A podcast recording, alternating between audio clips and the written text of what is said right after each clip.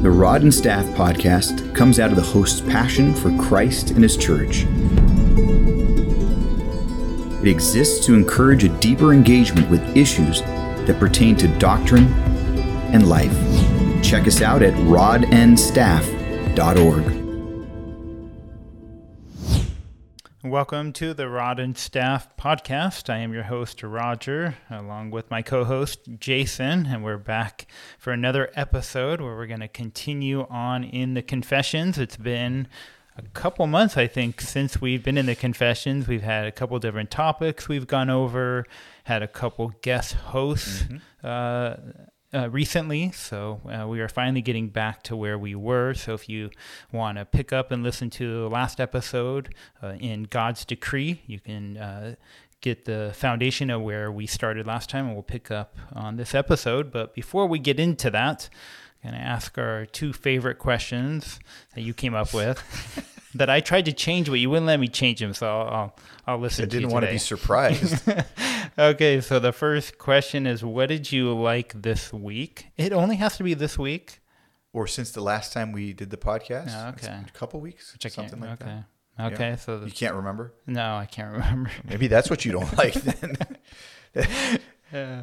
What What did I like? Uh, what I, I'll say what I liked. I liked, actually, for, for the first time in a long time, and maybe it's because I stopped following people on Twitter, but I liked some of the banter on Twitter that I was um, reading, and I liked some of the the kind of themes that are coming out in, in some of the mm. Twitter world conversation. Now, some of it's in conflict and polemical, but um, it's triggered some thoughts in my mind, kind of interested in some of the Trinitarian stuff that's been going on, really wanting to, to dive into some of the patristics, kind of look at some of the church fathers, and just remembering that the Lord has protected His church for a long time, and there's good stuff to be retrieved. Mm. So this concept of retrieval has been a big theme for a number of years now. But um, so there were some nice, interesting things on Twitter. What did I what I not like? I, I in response to that, I thought I would have time to read. What I don't like is that I have no time to read. So it has been really busy. And uh, trying to find time to read anything other than prep for preaching or teaching or counseling has been hard. Hmm. Um, so that's what I don't like. Um, but yeah, there's so, so much good stuff to read. What about you? What did you like? What did you not like? Well, you you talk about Twitter. Uh, I I always talk about how you just you follow the wrong people. Yeah. But this time, but this time it was kind of funny. I actually found a, a tweet on on Twitter that I used in my sermon a couple weeks ago. Uh, but it was from somebody who's dead, so okay. it, it was a great quote. But it was a John Flavel tweet, so you know they oh, have okay. they have Puritans on there and Puritan quotes, and so they'll just post them and tweet them every yeah. so often, and they're encouraging. So that's what I mean by you listen to the or you're following the wrong people. You need to follow people who aren't alive. I was gonna say maybe it's that. Maybe There's I'm so following much better. living folk, and I should be following the dead ones. Yes, man. Uh, what did I? dislike this last couple weeks? Um, probably the same things, the news. yeah, just okay. all the stories coming out and just how yeah, evil this world is and how we see it play out on the world stage every single day. And the question is always the same, why? Yeah. Why did this happen? And we know the answer. It's not simplistic, but we know the answer and why people do what they do. And it's just sad to see that. So much. I mean, that that's happening. Just triggered a, another huge dislike since you brought up the news. Um, you know, at the time of recording this, this is about a day and a half removed from there was a, a, a massacre shooting mm-hmm. in a supermarket. I think that's one of them. Was mm-hmm. it a supermarket? Yeah, Buffalo, New York. In Buffalo. Yep. Uh, awful and intentionally racist, mm-hmm. race uh, as kind of the centerpiece of it, intentionally going after the African-American community. Mm-hmm. And then all of a sudden, was it just yesterday? I, I got news at some point yesterday about a church, yeah. a, an Asian-American church that was, was yeah. Asian-American that mm-hmm. was shot up um, as well. So, man, th- this is something, it, it's, it happens uh, so often when you turn the news on that you're you just are overwhelmed and can't wait until Christ's return. Amen. That's really the only hope that we have, that any of this will be brought to true justice. And so, yeah, we want to remember those that are suffering right now and, and pray for them too. Well, let's get it back into the confession and get back into uh, looking at how sixteen eighty-nine London Baptist Confession of Faith helps us understand uh, the character of God. That's what we were discussing last time. We started in chapter three, and we looked at... Um, Uh, we began looking at God's decree, so we're going to continue. Mm-hmm. And uh, I always forget, what are we calling these? They're not verse, it's a chapter, section. Um, Article three, paragraph two. Two, that's where we're yeah, starting. I, th- I think that's what we're going to say that for now. Next time it'll be chapter or something. But they need to put a guide in the front to help people understand how you should reference it correctly. I, I wonder if there is, and we just didn't even pay attention. But anyway.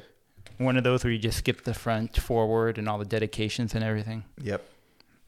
Well, let's look at um, Article two, Article, Article two, three, Article three, Paragraph two, Paragraph two. Okay, see, I can't even remember. Paragraph two, Article three, Paragraph two. We're gonna just read through these, discuss uh, the content of of uh, God's decree is what the title of um, this article is. That's right. So let me read Paragraph two. God knows everything that could happen under any given conditions. However, his decree of anything is not based on foreseeing it in the future or foreseeing that it would occur under such conditions. So this is an interesting uh, way to talk about God's omniscience, what he knows. Yeah. Talking about his knowledge in a more uh, expanded way than we might just think that God knows everything. About him knowing everything under any condition. Yeah. What what are they trying to get at with with this thought? You know, there there are infinite con- contingencies, all these possibilities. Mm-hmm. Uh, think about every moment and what what. occurs in each moment, what and what has led up to each of those moments. And if something were different, that opens up another infinite number, or maybe it's not infinite, yeah. I'm not going to do the math, but uh, so many possibilities, maybe it's infinite. Uh, and then for each moment, imagine just every moment has multiple possibilities, and each one leads to multiple possibilities, and on and on and on, mm-hmm. ad infinitum. And What we're trying, what what the confession is saying here, it seems, in that first line, is God knows every single one of those. Mm-hmm. There's not one contingency that somehow he would miss, or he wasn't aware of that possibility, or, you know, no, he knows them all and instantly knows how all of them would play out uh, to the very end. And it's interesting because they add this second sentence here. Right. To describe or to help us understand that it's not based on him foreseeing the future or foreseeing what man or woman might do that he's decreeing, but this is all occurring before man even exists. Yeah. It, it seems like that first statement, because, you know, the, the, the second sentence there starts with however, mm-hmm. because it's trying to show this contrast, right? He's saying, look, he knows all contingencies, um, but it's not contingently that he knows it. Yeah. It's not somehow that he's uh, basing this decree that he's that, that we know as what what life is and what, you know, his perfect will. It's not decreed based on uh, these conditions, right? He's not decreeing it based on what he foresees and therefore, okay, I'm just going to make that happen. It's, yeah. uh, you know, he is decreeing based on nothing but his own will. And we're going to get to that, I think, in, in the next ones. Um, but wanting to make a distinction, I think, there. Yeah, where I've heard this one out the most, I remember early in my uh, Christian life, I was going to a church and how they would talk about God's foreseeing or foreknowledge, as they would connect it to salvation. Right. And they would talk about how God is foreseeing your decision for Christ later, therefore he's saving you or right. electing you. A kind of seeing man's working in the future, or not working, but decision in the future is influencing influencing God's decree. Right. And so So that's the key issue, right there, that those who are saying, hey, God elects, but it's based on his foreknowledge, yeah. really are saying, hey, God just knows who's going to choose him yeah, on exactly. their own, and then he calls them elect. Yeah. Right? In a sense, he's not actually electing them because they've elected to choose him, yeah. and he's just labeling them, so to speak, elect. And I think that's...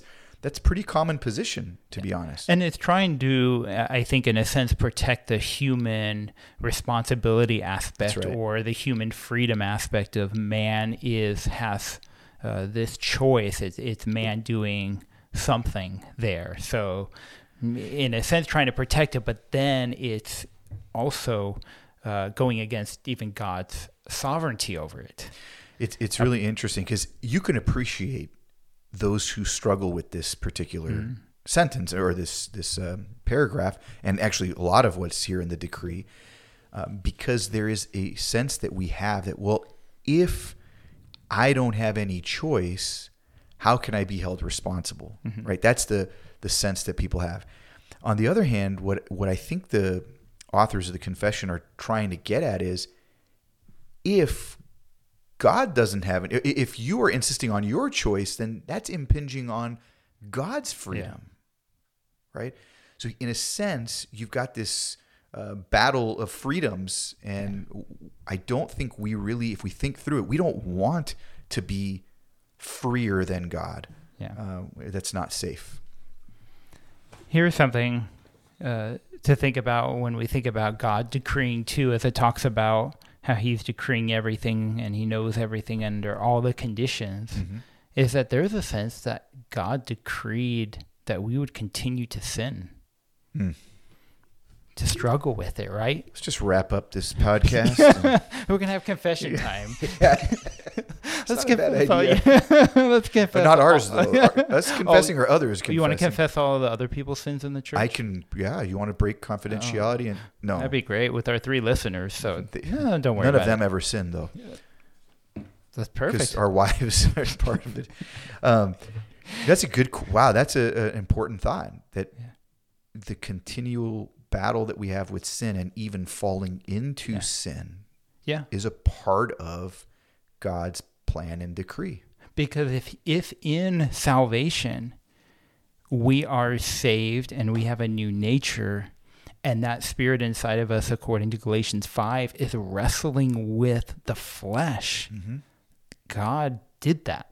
God has allowed that to occur. He he wanted that to occur in the life of believers, which then the consequence of that is a struggle and wrestle with sin. Yeah. Now, it's not as, we're not saying it's his will for us to willfully give in to sin. Right. He broke the power, but there's a sense that God has even decreed the world where we are going to continue to struggle until our last breath. Yeah.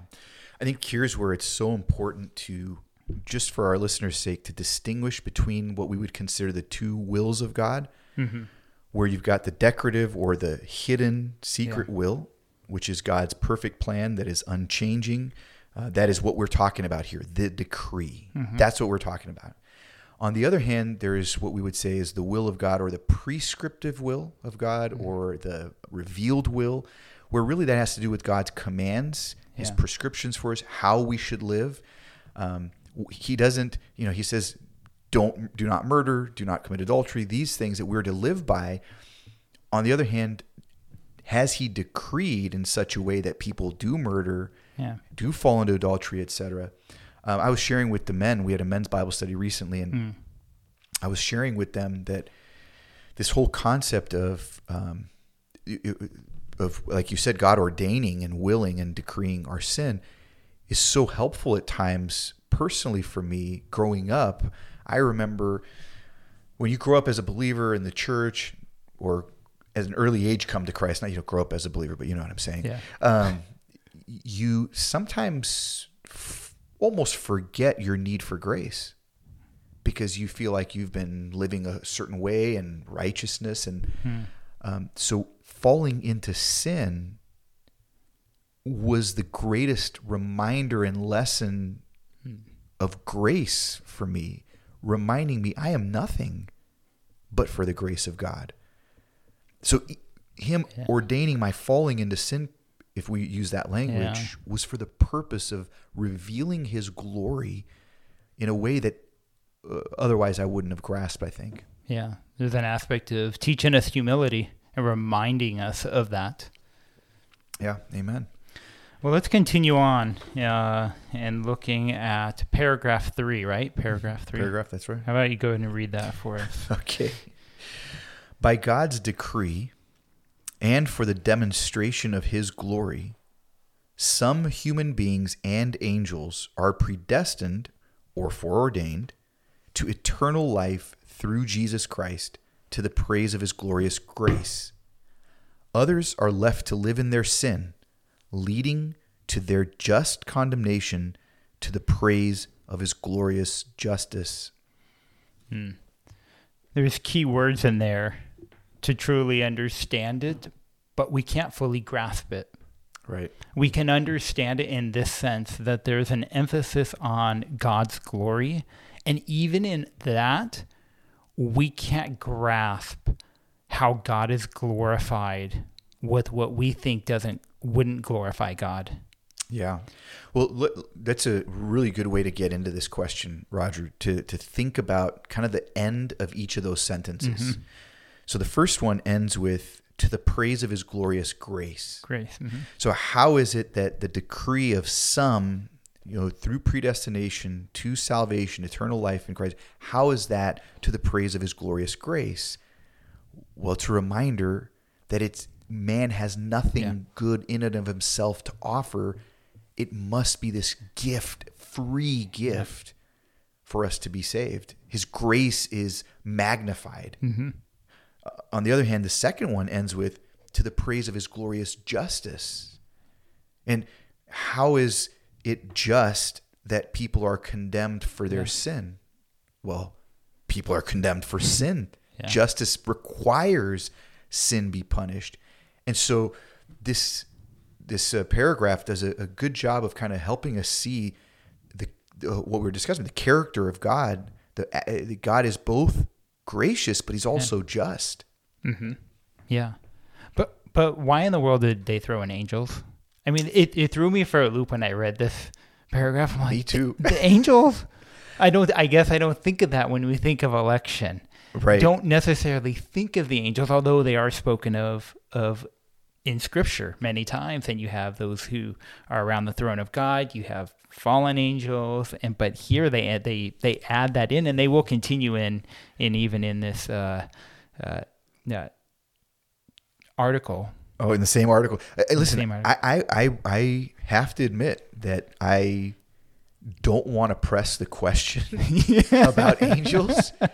Because uh, there are a couple of things, implications here that make yeah. me a little nervous. Yeah. Um, and I mean, I'll just mention that, you know, obviously we wonder, um, it, d- these angels that are elect, it seems from what we know in Scripture, they never fell. There's the fallen yeah. and then there's those that are the elect. And if it's saying that they were, they're elect and he's just kept them by his grace, you know, that's a different kind of election than yeah. the human election of a fallen people, right? Yeah. So... Anyway, but yeah. Yeah, it's just interesting how they throw it in there, especially when they reference the passages, and we think of the great passages like Ephesians one, mm-hmm. which they're referencing here, and you think of Romans nine. Those passages are talking about people. They're not yeah. referencing the angels. The other passages they bring in reference angels around God's throne. So it, it, just an observation as we as we go through that one. Yeah, I'm gonna have to look at some others and see what they've said about these angels. Yeah. I don't know. It's a good it's a good question. You want to continue on to the next yeah. one? Yeah. Well, there's more angels here. So you, great. Perfect. Okay, so you can answer this one. So paragraph number four. These predestined and foreordained angels and people are individually and unchangeably designated, and their number is so certain and definite that it cannot be either increased or decreased. Of all the ones in this uh, uh, article that are probably going to be uh, the most, uh, uh, not divisive, what's the word I'm looking for, but instigate is, is, pro- is how they worded this one. Yeah. Because they're so, they're so just straightforward in this of, this is how God has worked. Yeah. He has declared the number. There's no hope. It, it, it makes it sound kind of uh, not harsh, but just like there's not much mercy and compassion. Yeah. We know there's mercy and compassion, but h- how would you answer that as how they're presenting the thought here? Yeah, uh, presentation sometimes can be problematic because you look at a question or the, the, the statement they're making, and I'm not really sure how else to put it. Yeah. Right? You, the the idea that they're they want to get across is yeah. that this this election, this predestination, the decree, et cetera, is not in generalities. There's an elect nation, and you could sure. become part of that nation, or you know. That God has foreknown individuals and foreordained, for, uh, decreed their yeah. salvation from before time even began. And that is the only way for them to be mm-hmm. God's people, is his um, individual, unchangeable designation of them. And the, the again, the idea goes back to it's God's freedom. This is God's... Um, I don't want to say it's prerogative, but it is it is his sovereign freedom that he has, that uh, and only according to the counsel of his own will that things take place. We can't fight against that will and say, well, you know, we're going to add more than he wanted or yeah. something like that, but also not less than he wanted either. That if you're who, who he has called, then you will be saved. And it's also, I think, important to say, because we don't know who are those who are going to be saved, that it's even more uh, important to preach the gospel to all. And the call is to all to believe. We're not looking at those and looking at people and thinking, oh, this person's going to be saved, or that person has no hope, they'll never be saved. No, we're we're told to preach the gospel to all, because God has people who have yet to believe, repent and believe. Yeah. And they will in God's plan. We don't know how, where, when, you know, but we do know that we're called and we're responsible. Is his means of salvation, how he directed the world, is the preaching of the gospel, the Amen. Hearing of the gospel, and responding to the gospel. It doesn't change it because of how God has elected. Right. Remember, this is the hidden will of God, mm-hmm. and it's hidden for a reason. Yeah. Now, we need to know about it that we might worship and see his majesty. Yeah. But, but it's interesting. I, I wanted to uh, read a little section here sure. from... Uh, this is Chad Van Dixhorn. He's writing about the Westminster Confession, but again, I think we've said it before, it's very much the same as the London Baptist, except in certain parts. And he points out, of course, that some of the cross-references that are in mm. the, the confession there, uh, John thirteen eighteen, Jesus is speaking, and he says, I know whom I have chosen. Um, if Second Timothy two nineteen, the Lord knows those who are his. Okay? Um, he, but he goes down, he writes this, he says, it may appear that even these brief statements are leaning towards one side of the story, giving more emphasis to election than reprobation. This is correct.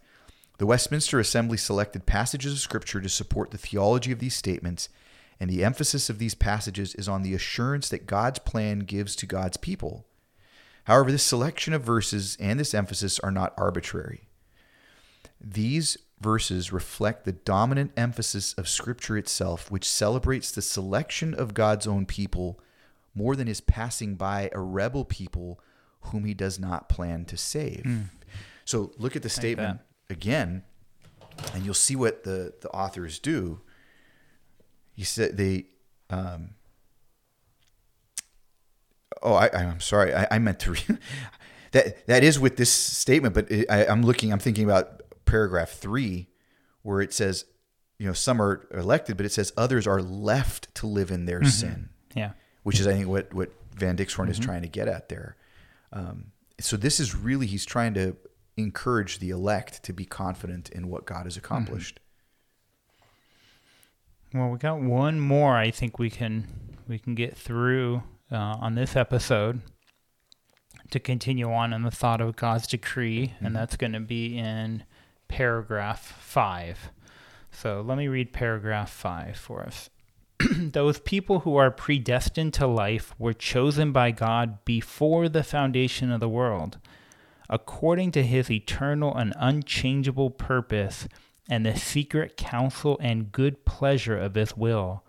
He chose them in Christ for eternal glory, purely as a result of his free grace and love, without anything else about them serving as a condition or cause moving him to do so. Mm. That's a great paragraph. In a way that it's it, it it's balanced, or not, maybe not balanced. It's specific with with what's happening, and, and how it's describing uh, God's actions and man's actions. And what I mean by that is is the adjectives it's using to add on to these uh, statements mm-hmm, mm-hmm. about his, uh, you know, the unchangeable purpose, secret counsel, his free grace and love. You know, it, it, it's emphasizing some points that I think are really helpful here to understand a little bit of the why behind it, uh, of what Scripture is presenting to us. Yeah, yeah. I mean, if you think about, so we spend so much time, sadly, thinking about those that God has passed over, mm-hmm. that we don't spend enough time stopping and thinking, why would he save any at all? Yeah. And that concept that God would save the, those who have rebelled against him, that God would pour out grace on the one who has wanted nothing to do with him. And uh, the only way he could is by pouring out this love on them that changes them, right, to, to desire him, cause, uh, you know, it says without anything else about them serving as a condition. There's nothing in us lovable or, uh, you know, desirable from God's perspective except that which he gives to us by his grace. And that's so offensive to the world. Absolutely. Because we're born with the thought of everybody is born good. Yeah. Or neutral at best. Yeah. And that those who do wrong have something mentally wrong with them. The why behind everything, right? Well, they must be ill. They must something must be or, wrong with or them. Or they must be a victim. Someone else has done something to them, which has yeah. caused them to lash out. Or whatever. Which we shape each other, mm-hmm. and it does lead to how we act out, the shaping that we do to each other. But when you live in a world that believes that we are all good and that there is goodness inside of us, this is uh, this makes no sense. Yeah. To to say. That we are chosen not because of anything in us, because we're built to look at ourselves and how good we are yeah. as the cause or the reason, instead of seeing ourselves as you talked about it. But why would God save anybody to begin with? We, yeah. You're right. We don't start with that question. Yeah. We either start with we're all good or it's not fair. Right. Why does God do that and not do this? He, he's not a fair God. Instead of saying, well, if you really want fairness and justice, we're all doomed. You have to start from that foundation to understand.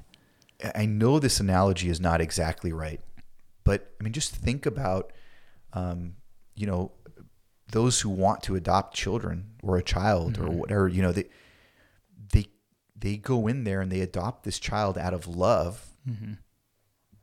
just graciously caring, wanting to provide a home, et cetera. And all we focus on is the ones they didn't adopt, right? Mm.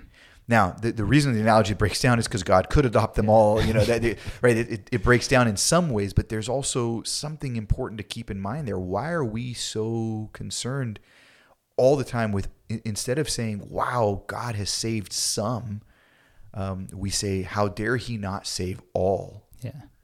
And that's, I think, why we end up dumping it on ourselves. We go, well, it's got to be about people because some we we believe that God doesn't have to save all, but then it's got to depend on us. We have to be the distinguishing yeah. marker, so to speak. So, and and if this is true, that it's by his free grace and mm-hmm. his love, and there is no condition or cause moving him to do so, and he's done all of this in salvation, isn't it interesting when there's a disconnect between that and the way some believers view God or think about the relationship with God, hmm. as if all of God's salvation and justification was based on his grace and mercy and love, but now your entire Christian life is up to you. Now God's love is so conditioned on whether you're obeying him or not that God has this angry look at you and yeah. that you are not secure in him. There's this weird disconnect that happens, you yep. know, that just came to my mind when we think about how glorious salvation is, but then how miserable some people are in their walk and understanding of the Lord after salvation. So important to even start at the foundation uh, to see. Yeah. Yeah. I mean, it, um, uh, it's kind of like Paul to the Galatians. Did you receive the Spirit by works of the law or mm-hmm. by hearing with faith? And are you so foolish, having begun by the Spirit, are you now being perfected by the flesh?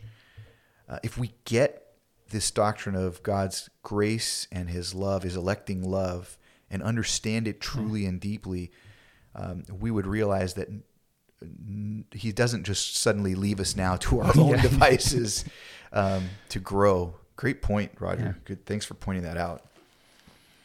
Well, is there anything else you want to bring out in this uh, last paragraph? I, I guess I, I just want to emphasize that um, this, we didn't do enough of this, but w- this is coming from a lot of key passages in Scripture. Yes. And what what the authors of the Confessions and what systematic theologians are trying to do is account for what God's Word says. Mm-hmm. We're not. We're, that's why I think you said it early on. We're not going to be able to fully comprehend and give a positive take on uh, every aspect of how this works together. But what we want to do in, in biblical thinking and theological thinking is put the right boundaries. Mm-hmm.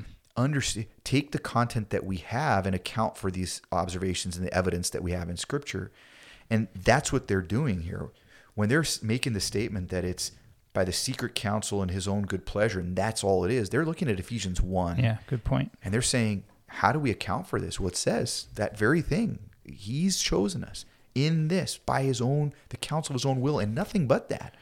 Um, and then, you know, looking at other key passages too, whether it's Ephesians two or Romans nine, but there's so much in Scripture that create these proper boundaries and bounds for our thinking.